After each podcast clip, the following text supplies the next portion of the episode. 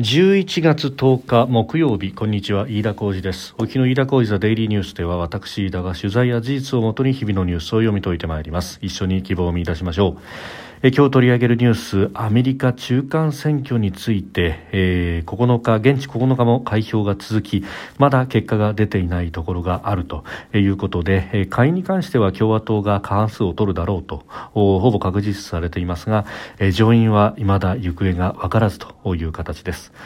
それから岸田総理大臣が明日11日から19日の間カンボジア、インドネシア、タイという東南アジア3カ国歴訪に出発するということ。今日松野官房長官会見の中で正式に発表がされました。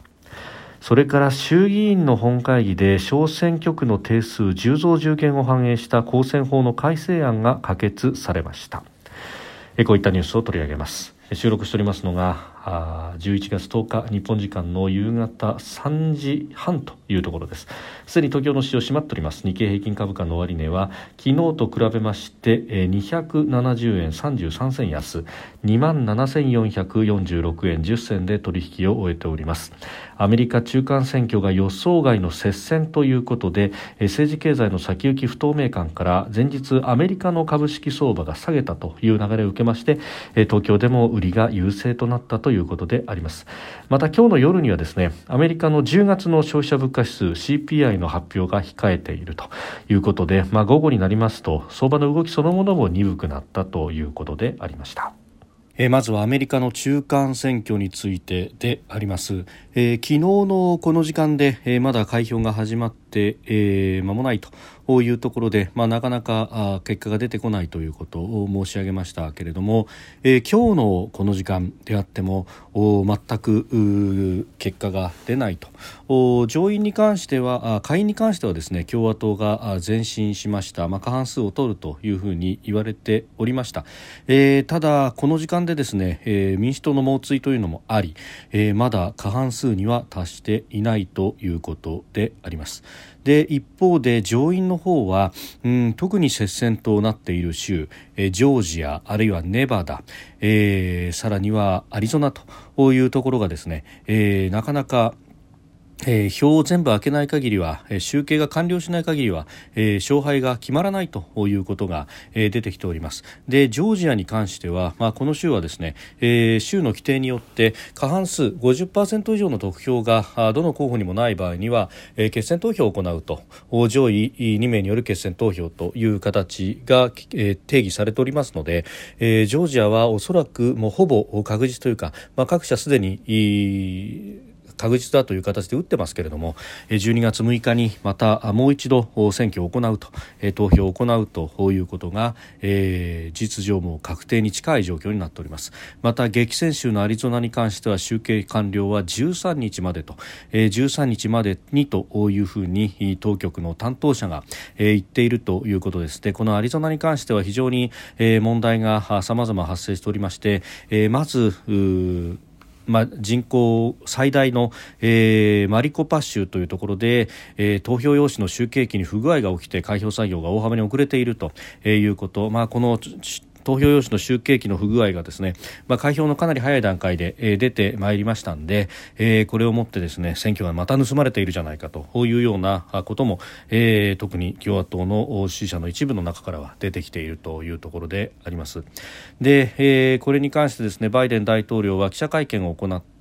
まあ、上院接戦そして下院もなんとか下院は、共和に取られるという形になってますが、えー、選挙結果に関係なく共和党と協力する用意があるというふうに述べたということであります。11月中旬にも与野党の指導者と経済安全保障について、えー、議論する意向を明らかにしたということであります。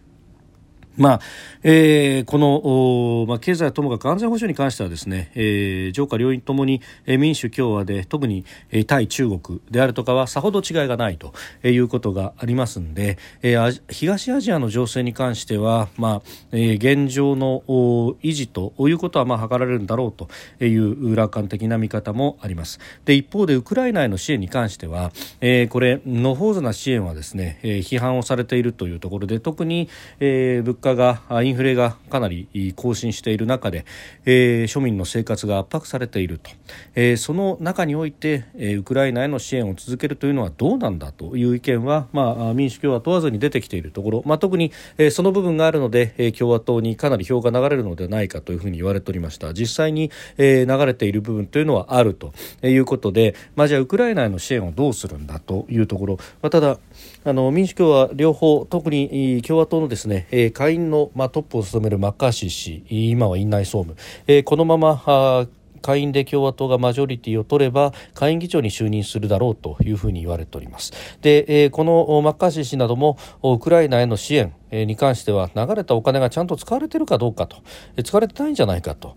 いう疑念を持っていて、まあ、だからこそアメリカは抑制的に使うべきなんじゃないかというような問題提起をしていました。でそうさりながらですね下院の議長になるということになると、まあえー、下院の共和党の意見というものをまとめていかなければいけないと。そして民主党と交渉していくと。で大義名分として、まあ、民主主義を守るであるとか、えー、この力による現状変更を許さないというところにおいては、え民主共和ともに一致をしているところでだからこそロシアに対して、えきちっとこの今回のウクライナ侵略というのが失敗だったのだというのを見せなければいけないというところでは、えー、一致しているところであると。で、えー、あんまりここでその支援の手を緩めるということになるとロシアに対して間違ったメッセージを送りかねないと。で、えー、かつその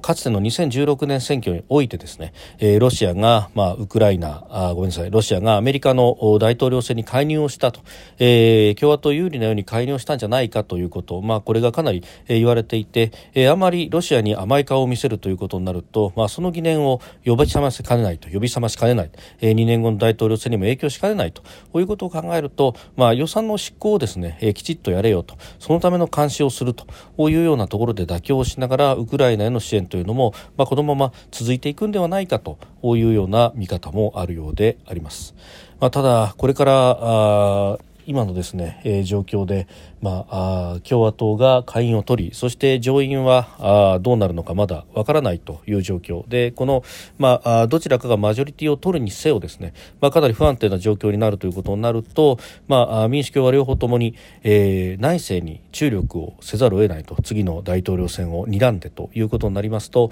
えー、じゃあ外交の部分に対して、えー、コミットメントが、まあ、どこまであるのかというのは非常に、えー、気になるところでもありますし、まあ、そういうこうアメリカが全体として内向きになる状況であるとこの向こう2年はというのを見越すと今度は中国習近平体制がどう動いていくのかと、まあ、日本はそこのところでですね自分たちでも守るということをきちっと構築をしさらには外に向かってもメッセージとして出していかないことにはですねいつまでもアメリカだけを頼りにという形にはなっていいかない、えー、もっと能動的に動かなければいけないという局面が、えー、より鮮明になってきているともうすでに、えー、習近平氏2期目、えー、あたりからですね、まあ、台湾や香港に手をかけてきたというようなところからすでにそういうフェーズに入ってきているわけですけれどもより、えー、その緊迫度が増していると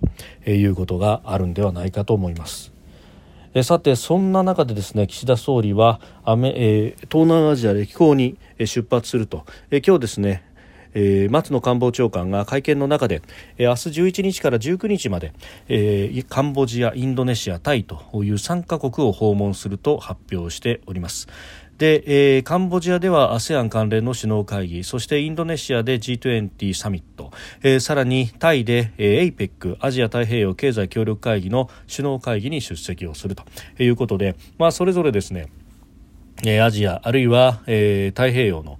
首脳たちが集まってくるということでありますので、えー、こうしたマルチの会議の場で、えー、対面、え、1対1の倍のですね、え、会談あるいはあ国を限っての、え、例えば日米韓の首脳会談なども予定していると、えー、韓国との間でもユン・ソニョル大統領と会うんではないかということが言われていますしまた、えー、中国の習近平国家主席とも首脳会談が検討されているというところであります。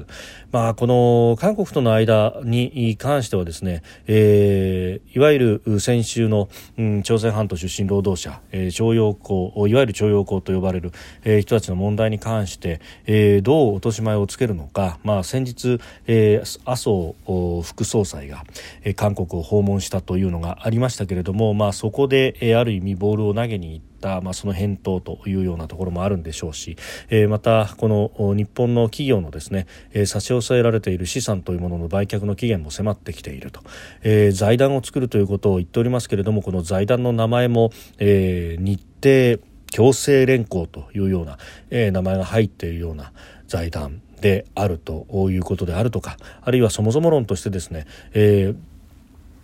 慰安婦の方々への支援のためのお金を流用するといったような無理筋の話が平気で出てくるというあたりで、えー、本当に解決する気があるのかというところは、まあ、岸田さんきちっと、えー、言うべきなんであろうというふうに思います。で他方ですね中国に関してというところですけれども、まあ、これ対面の会談は2019年の12月以来およそ3年ぶりもしやるとすればですね、えー、コロナ前以来ということになろうかと思いますが、まあ、ただ、えー、その間にですね何が起こったかといえば武漢から発症した新型コロナの世界中への蔓延ということそれによって世界中が大混乱をし経済も押し下げられたということであるとかあるいは直近では、えー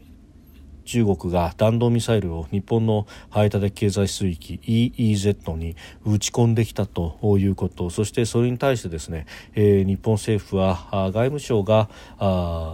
電話をしてですね、えー、抗議をするにとどまったということでありますが、まあ、電話をしての抗議はですね100歩譲ってコロナのためだというんであればこうして対面の時にはきちっと、えー、話をしなければいけないだろうなとそして、えー、こういったことは、え、日中のですね首脳会談のもう典型的な例として、えーまあ、成功が約束されなければこれは開かれないということになっております。ということで、えーまあ、日本政府の特に外務官僚としては成功させる要するに開かせるためには、えー、そういう中国にとって煙たいような話題というのは訴状に上げないと、えー、いうことになります。であの首脳の前にはですねうん答弁応答要領というものがあってこういうことを聞かれたらこう答えましょうねみたいなものが、えー、渦高く積まれているんですがそれとは別に、えー、総理が自らの意思で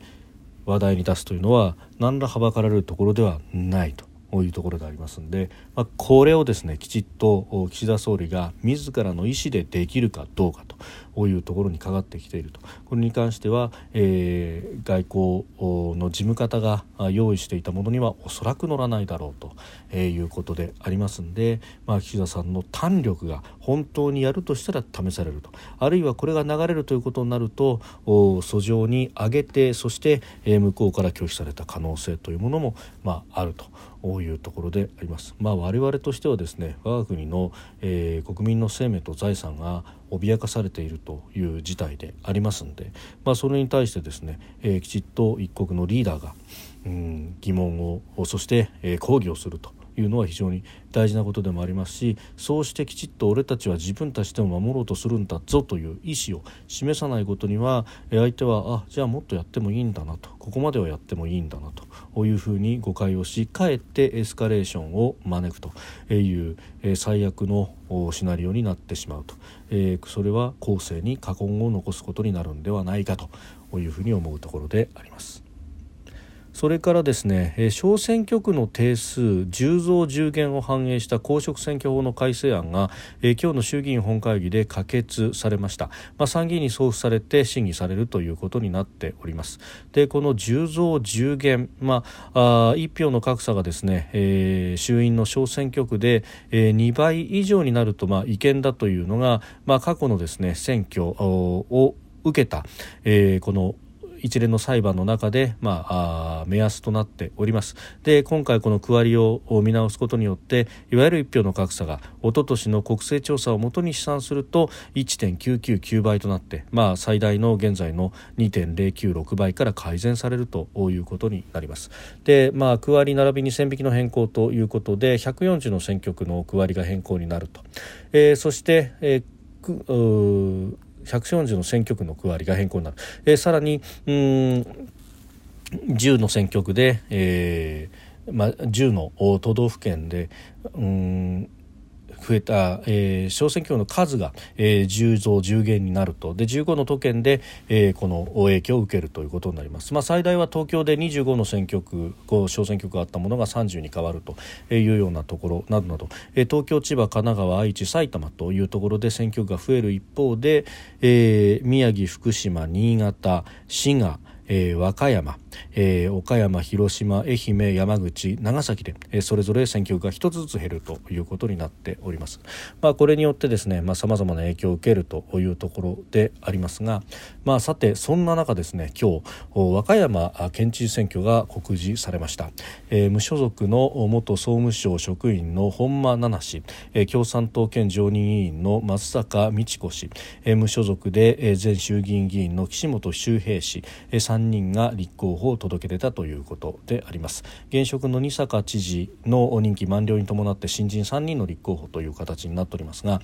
まあ、これ、えー、永田町でも注目されているのは、えー、無所属の前衆議院議員岸本周平氏ということになります、えー、岸本氏はもともと和歌山1区の選出の衆議院議員でありました。で、えー、ここから知事へというところで、まあ、自民党の支援を取り付けるべくですねいろいろ動いていたと。で一方で、えー、自民党の県連の世耕弘成参議院議員はうん、まえー、総務省官僚を擁立せんということで、えー、まあこれが一旦は県連の決定を見たわけですけれども、えー、岸本氏は、うんまあ、一方の和歌山のトンとも言われる、えー、二階俊博氏に、えー、相談しに行きそして、えー、二階氏からですねとにかく、えー、都道府県じゃなくあ、えー、市区町村、まあ、市町村の、えー、